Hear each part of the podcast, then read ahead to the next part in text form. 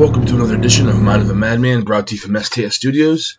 Uh, just want to ask you guys to bear with me this week. Uh, I got a cold or something in my throat's got something going on, so my voice is a little off, but, uh, you know, I'll push through, get through this.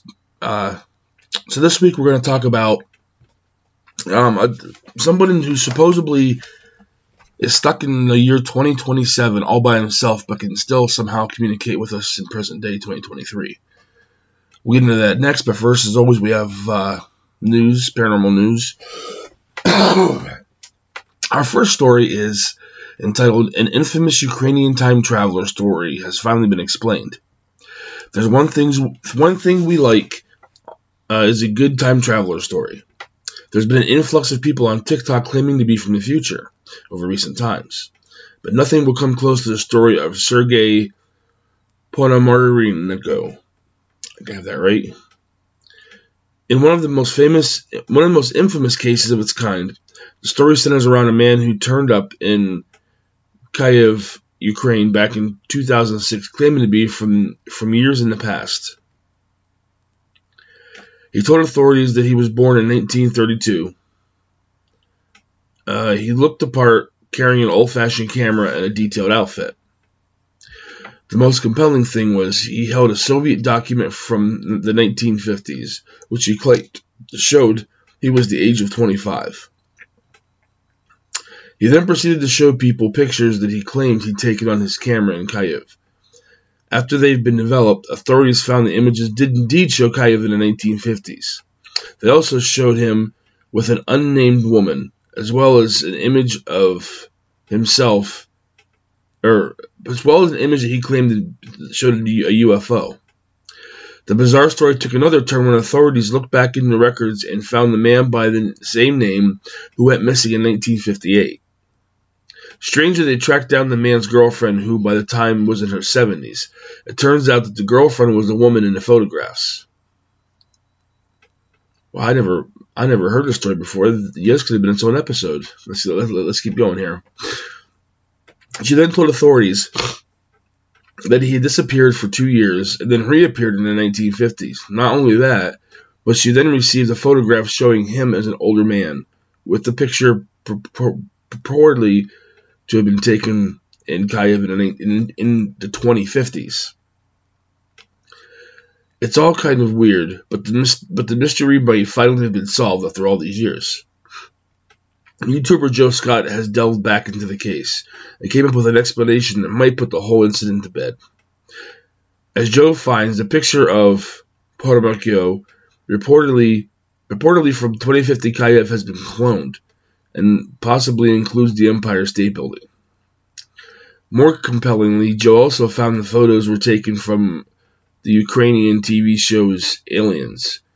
The show discusses the possibility of extraterrestrial life and is similar to the type of show you would see on the History Channel, but according to Scott, has a number of inaccuracies. Uh, so it seems that the time traveler has been busted. So basically, you, what they're saying is, is that all these photos were faked. That, you know, he used some kind of computer cloning technology. I don't know. I never heard about this this about this this time traveler before now. But actually, it fits with our with our topic today. You know, that we're talking about a little bit later on. But so, who knows? I guess the mystery's been solved. Uh, so let's go to our next story. Uh, my computer cooperates with me. Okay, uh, our next story is entitled "Alien Hunters Are Enlisting the Public's Help on an Ambitious Practice Run." Uh, is it a multimedia art project or rehearsal for alien contact? Let's call it both. Researchers specializing in the field of extraterrestrial intelligence, or SETI, worked with a media artist to stage the, the receipt of inter, an interstellar message and a global effort to decode the message. The project, entitled A Sign in Space, is orchestrated by media artist Daniela de Paulis, in collaboration with the SETI Institute, the European Space Agency, the Green Bank Observatory, and the Italian National Institute for Astrophysics. The metaphorical curtain rose on May twenty-fourth when E S A's ExoMars Trace Gas Orbiter transmitted an encoded message uh, from uh, Martian orbit to Earth at three p.m. Eastern. sixteen minutes after the transmission, the signal was received by three radio telescope facilities that have previously that have previously played roles in the SETI quest. The SETI Institute's Alien Telescope Array in California, the Robert C. Byrd Green Bank Telescope in West Virginia, and the I F N A, which what was the I N F A? Let's go back up to the article. I N F A, okay, that was the Italian National Institute for Astrophysics. Uh, the transmission will be processed by three radio astronomy teams and then will be made available for the public for decoding. Processed data will be stored securely in, collabor- in collaboration with the breaking with the Breakthrough Listening to Open Data Archive and Filecoin, a decentralized data storage network. Anyone working to decode and interpret the message can discuss the process on a Discord server set up for the find for, for set up for the project. Findings and observations can be submitted to the team via a secure form on the project's website. A Sign of in Space is also presenting a series of Zoom-based discussions in the weeks to come, focusing on the society's implication on the societal implications of detecting a signal from an extraterrestrial civilization. Uh, De Paulis, the artist behind A Sign in Space, is a former contemporary dancer and licensed radio operator who currently serves as artist-in-resident at the SETI Institute in Green Bank's observatory. She incorporated radio technologies and philosophies in her art, art projects since, since two thousand nine and is a regular host of the Wow Signal podcast. Throughout history, humanity has searched for the meaning in power and transformative phenomenon. Receiving a message from an extraterrestrial civilization would be a profoundly trans, transformative experience for all humankind. A Sign in Space offers the unprecedented opportunity to tangibly rehearse and practice for this scenario through global col- collaboration, fostering an open-minded research for meaning across cultures and disciplines. So basically what this is saying is uh, they're basically doing like a practice run in case we would ever receive a a transmission from another civilization. So they're, they're sending a radio transmission from a satellite in orbit around Mars so we can pick it up through our radio telescopes. And then they're going to put the message uh, on like a on a server that, that the public can access, and then you know, you know all of us together can work together to try to decode it. And then they're going to have like you know uh, basically like a chat room set up on Discord so that everybody can can you know, discuss it and work you know to work together. Which that's a, you know that's a really cool concept. Uh, see if they have any information here how to actually be part of this. Uh, doesn't. That sucks. It doesn't give you like a link directly to it. Imagine if you went to like uh, if you did a Google search for uh, a sign in P or a sign in space. That's that's the other group doing this. I'm sure you know it'll lead you to you know you know how to be involved in this. Uh, I'm actually doing that myself. That sounds pretty cool. Um, our next article. Uh, let's see here. Our next article is entitled, Science Finally Solved the Mystery of How the Mayan Calendar Works. I've heard this before. Let's see if they, if it's for real this time. Let's see here. Scholars show how multiple planets move, movements tie into the eight hundred nineteen day Mayan calendar. The eight hundred nineteen days of the calendar must be viewed across a forty-five year time period to be fully understood. Movements of all major planets visible to the ancient Mayans fit into this extended calendar. The Mayans' calendar eight hundred nineteen day cycle uh, has co-found, has co-founded scholars or has confounded scholars for decades. The new research shows it matches up to planetary cycles over a forty-five year span. That's a much broader view of the tricky calendar than anyone's previously tried to take. In a study published in the journal Ancient Meso- Meso- Mesoamerica, two Tulane University scholars highlighted how researchers never quite never could quite understand, explain the eight hundred eighteen day cycle calendar until they broadened their view. Although prior research had uh, had sought to show planetary connections for the one hundred eighteen day count, its four-part color directional scheme was too short to fit well with the sync uh, with with the with the synodic period of visible planets.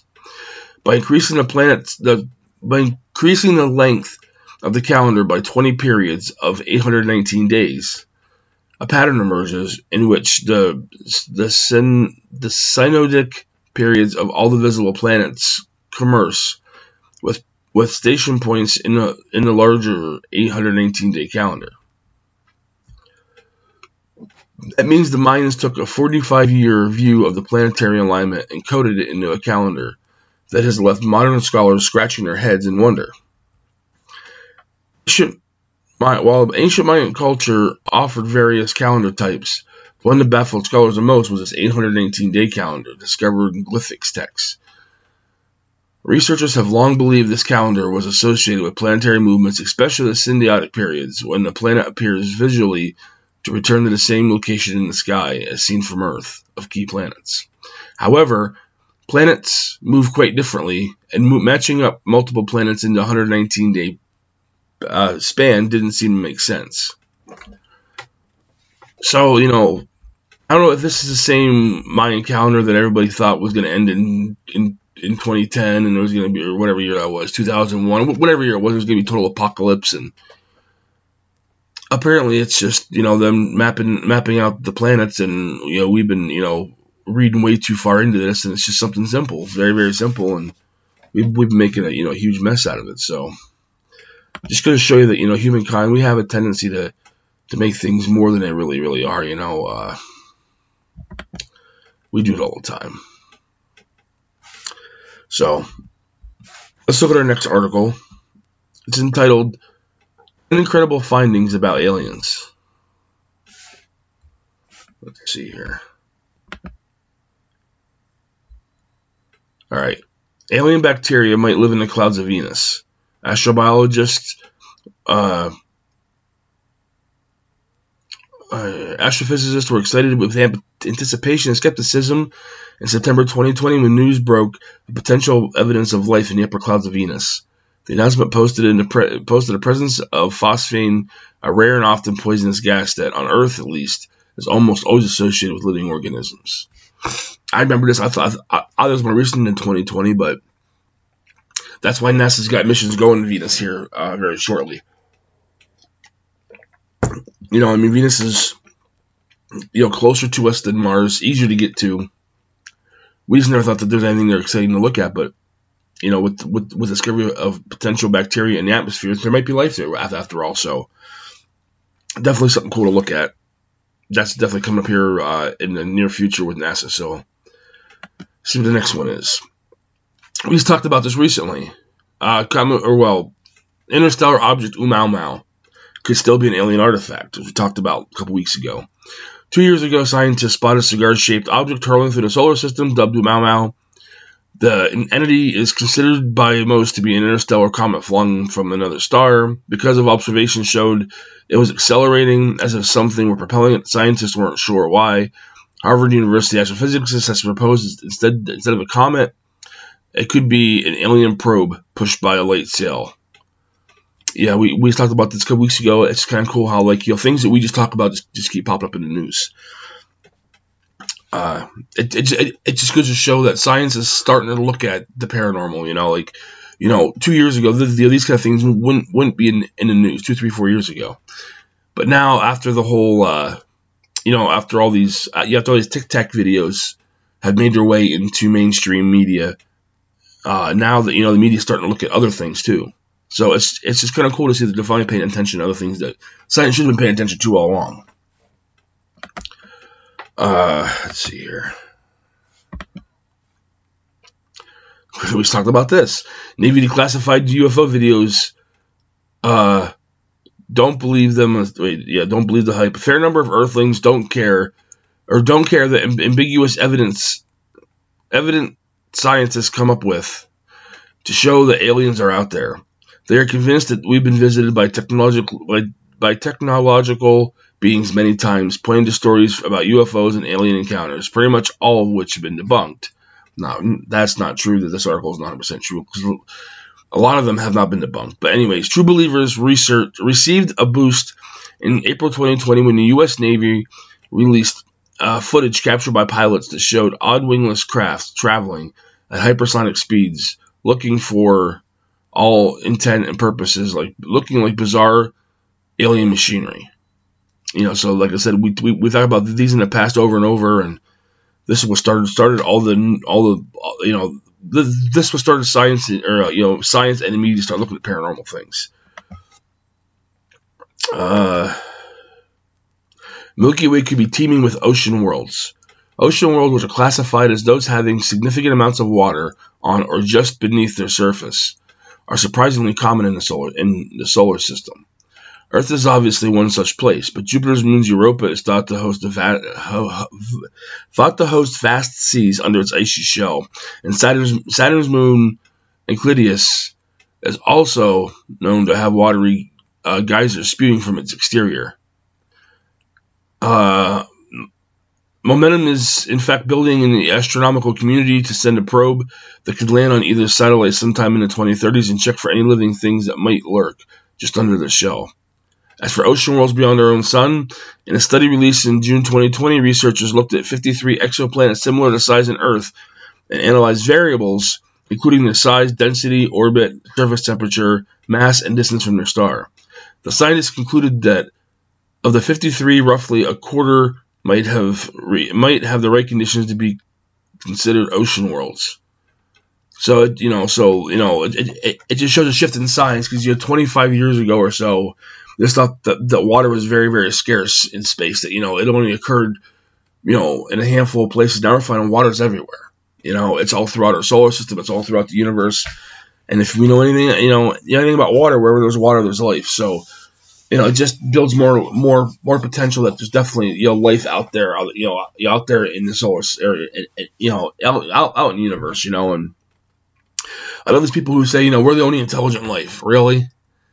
Uh, when you figure there's more stars in the sky than there are grains of sand on every beach of the world.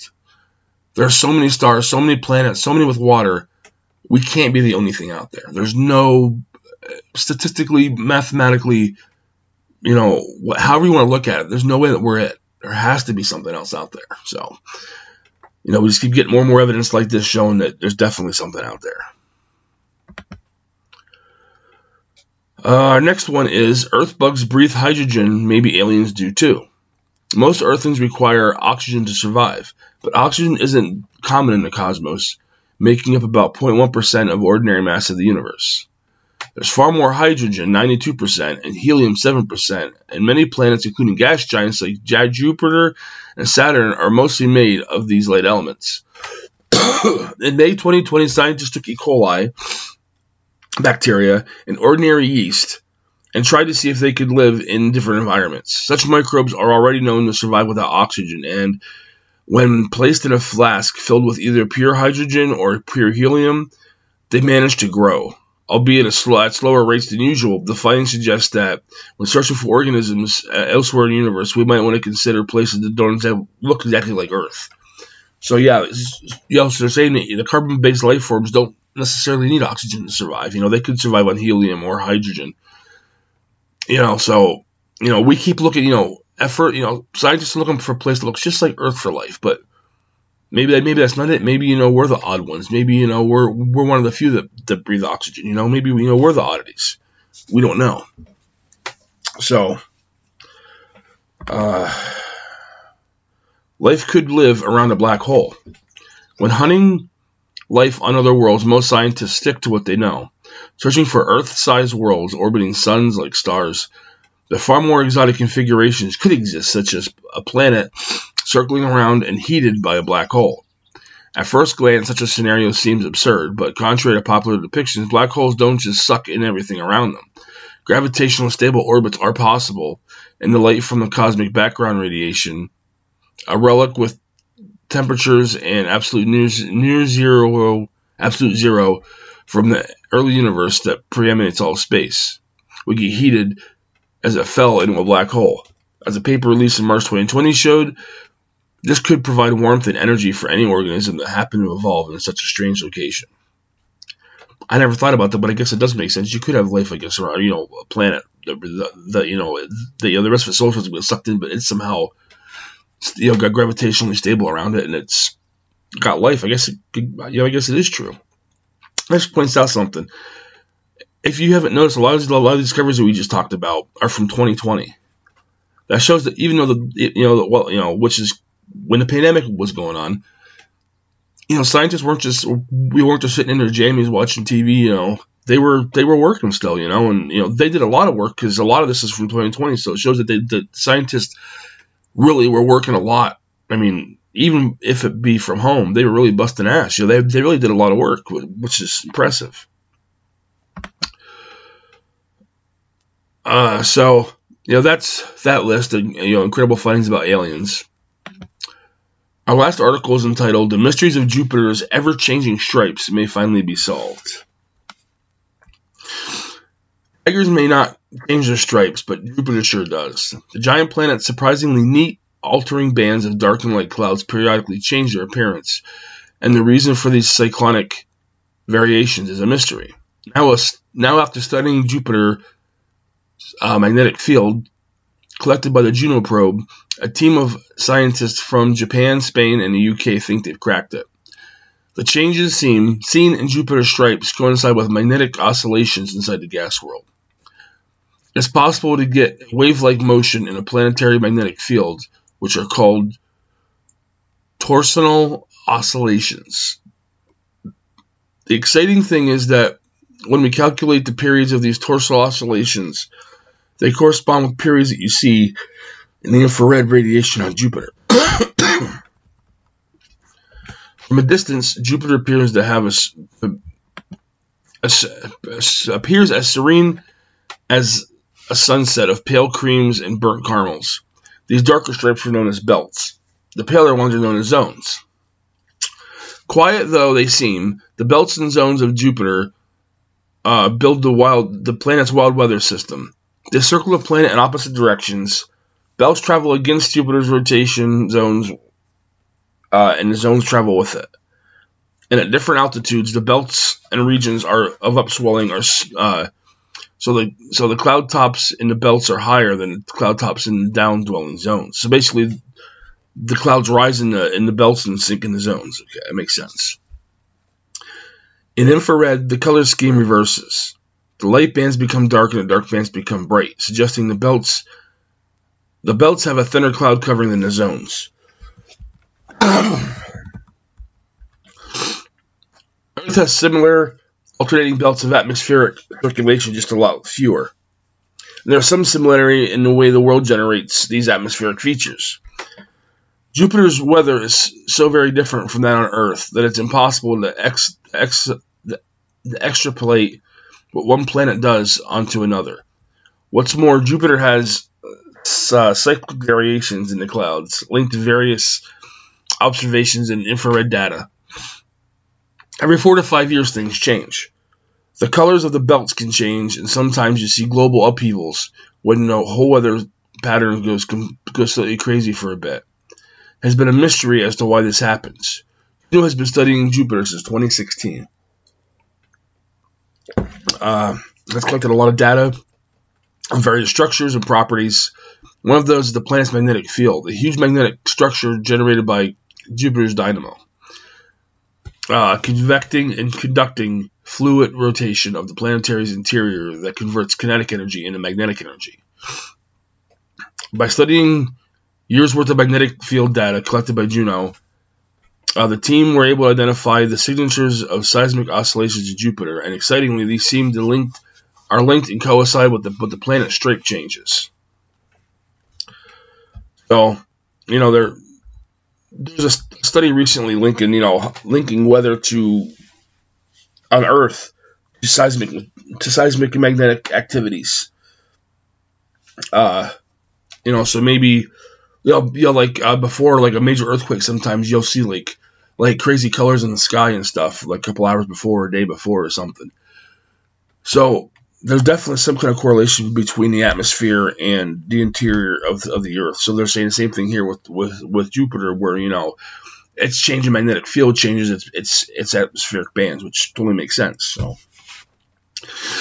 so with that being said, uh, let's get on to this week's article, which is a time traveler stuck in twenty twenty-seven. We've talked multiple times on this podcast about time travel. We've talked about it in the news today. Um, we have discussed multiple methods of time travel, and if science even allows it, or that's if science even allows it.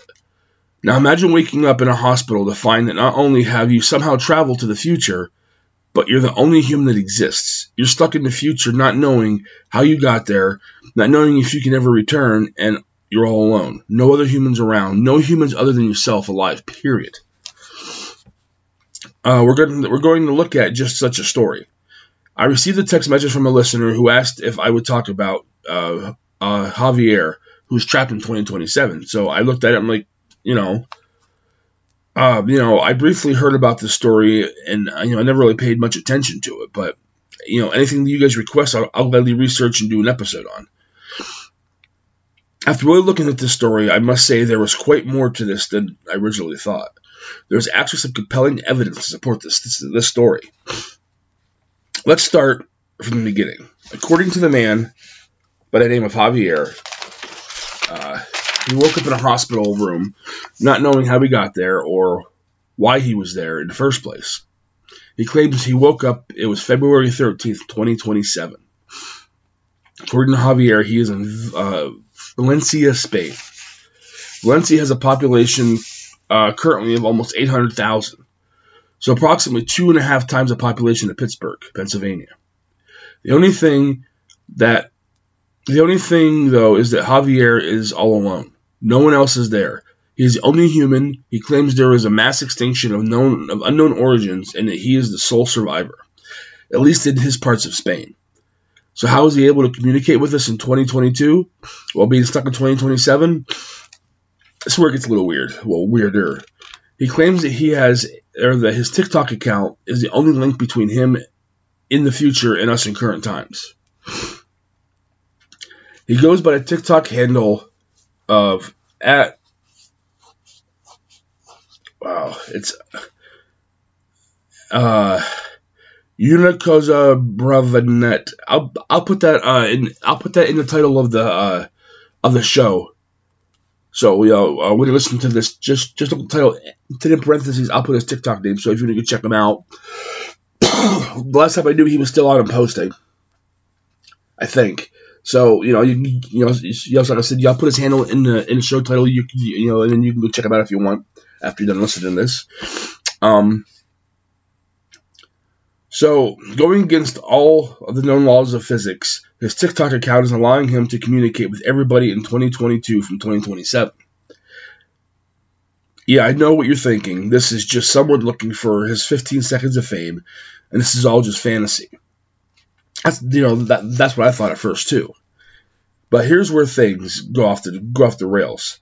After his, after, uh, he has video after video where he is walking around the downtown streets of Valencia, Spain, in broad daylight, and there's nothing.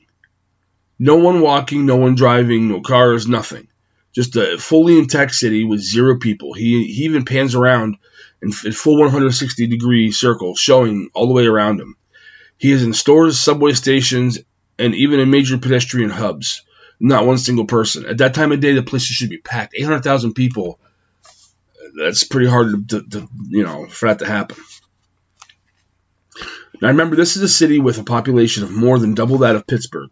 There shouldn't be any time of day in which there wouldn't be a few people, you know, at bare minimum, out walking around. A few people called him out, saying he was just out when the sun first came up, before people started communicating, or uh, before people started commuting.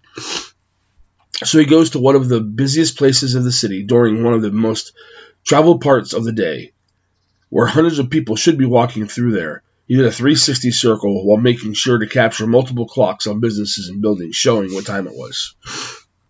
He proceeds to go to beaches and a police station, both of which are completely void of humans. One of the first things everyone questions is, if there isn't any humans, how is the how is their power and internet, or how is the power and internet still functioning so smoothly? He theorizes that it is some kind of portal or connection between twenty twenty-one, before he time traveled to twenty twenty-seven, where he currently is. He thinks this is why his TikTok account is linked between now and twenty twenty-seven. To further his claims, he goes into museums and other big tourist areas, but there's no one there, not one person. He goes into hospitals, which should always be, have people walking around and working. It is also void of humans, other than himself. He even goes to the extreme of taking a cop car for a joyride. All these things would be difficult to fake. So what's going on here? First of all, is his claim that he is actually time he has actually traveled through time. But this raises a number of questions. First of all, if humans underwent a mass extinction, there's no doubt the the the, the panic would have erupted, and the city would have its streets gridlocked with cars. Stores would have been cleaned out bare. Uh, just look at what happened during COVID lock, the lockdown. Store shelves were emptied out. I mean, in, in mere you know in mere hours, you know, store shelves were empty. Canned good toilet paper. It was crazy. That wasn't a mass extinction. That that was just you know pandemic, which is still pretty bad. But so, uh, also lawns seem to look like they're look like they're well kept. Everything looks like everyone just disappeared. And while he is at the airport, Uh, there was a current arrival and departure times.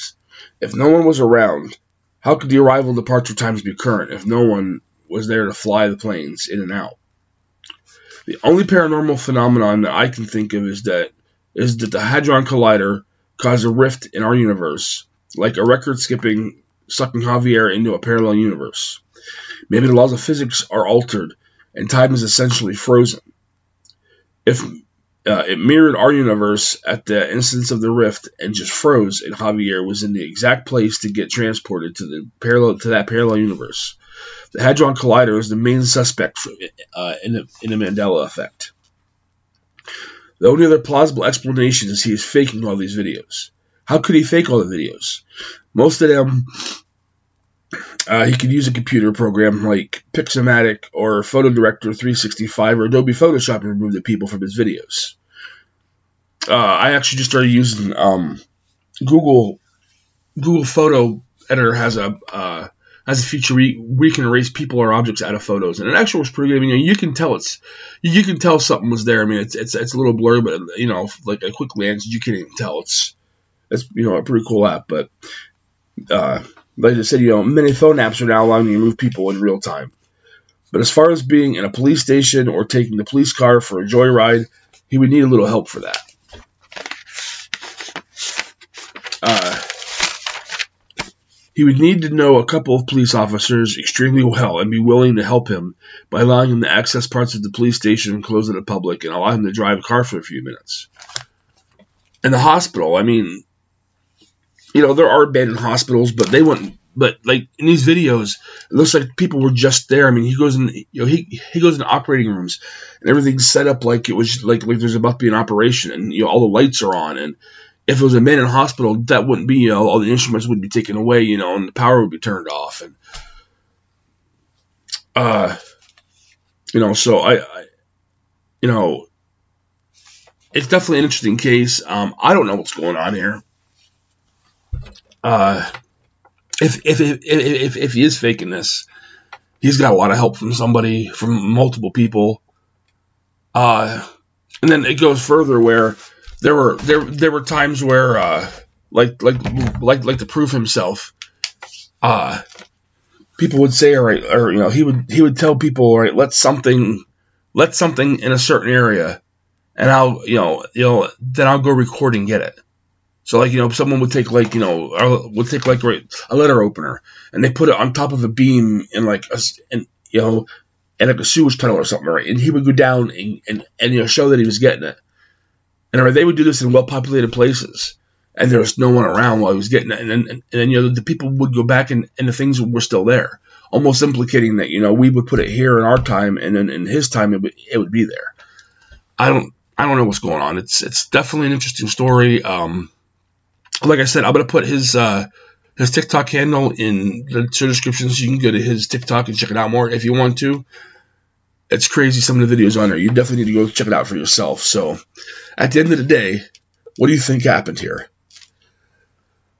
uh, is Javier really stuck in a post-apocalyptic Earth in twenty twenty-seven? Stuck in a parallel universe? Or just him using the latest photo or video editing software to fool us with a bunch of his friends, you know, uh, helping him pull off a lot of these tricks? Let me know what you think. Go on to the website or uh, on the Facebook page.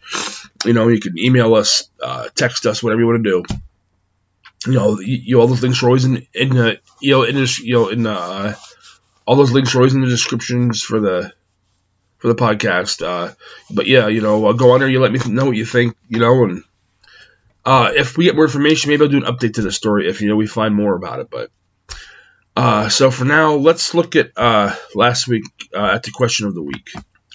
So last week, uh, the question of the week was it was it was, it was a two-parter about SpaceX. Uh, you know, after you know the you know after you know, after they launched launched the first completely uh, assembled Starship, and it ended up exploding on you know and destroying the launch pad and stuff.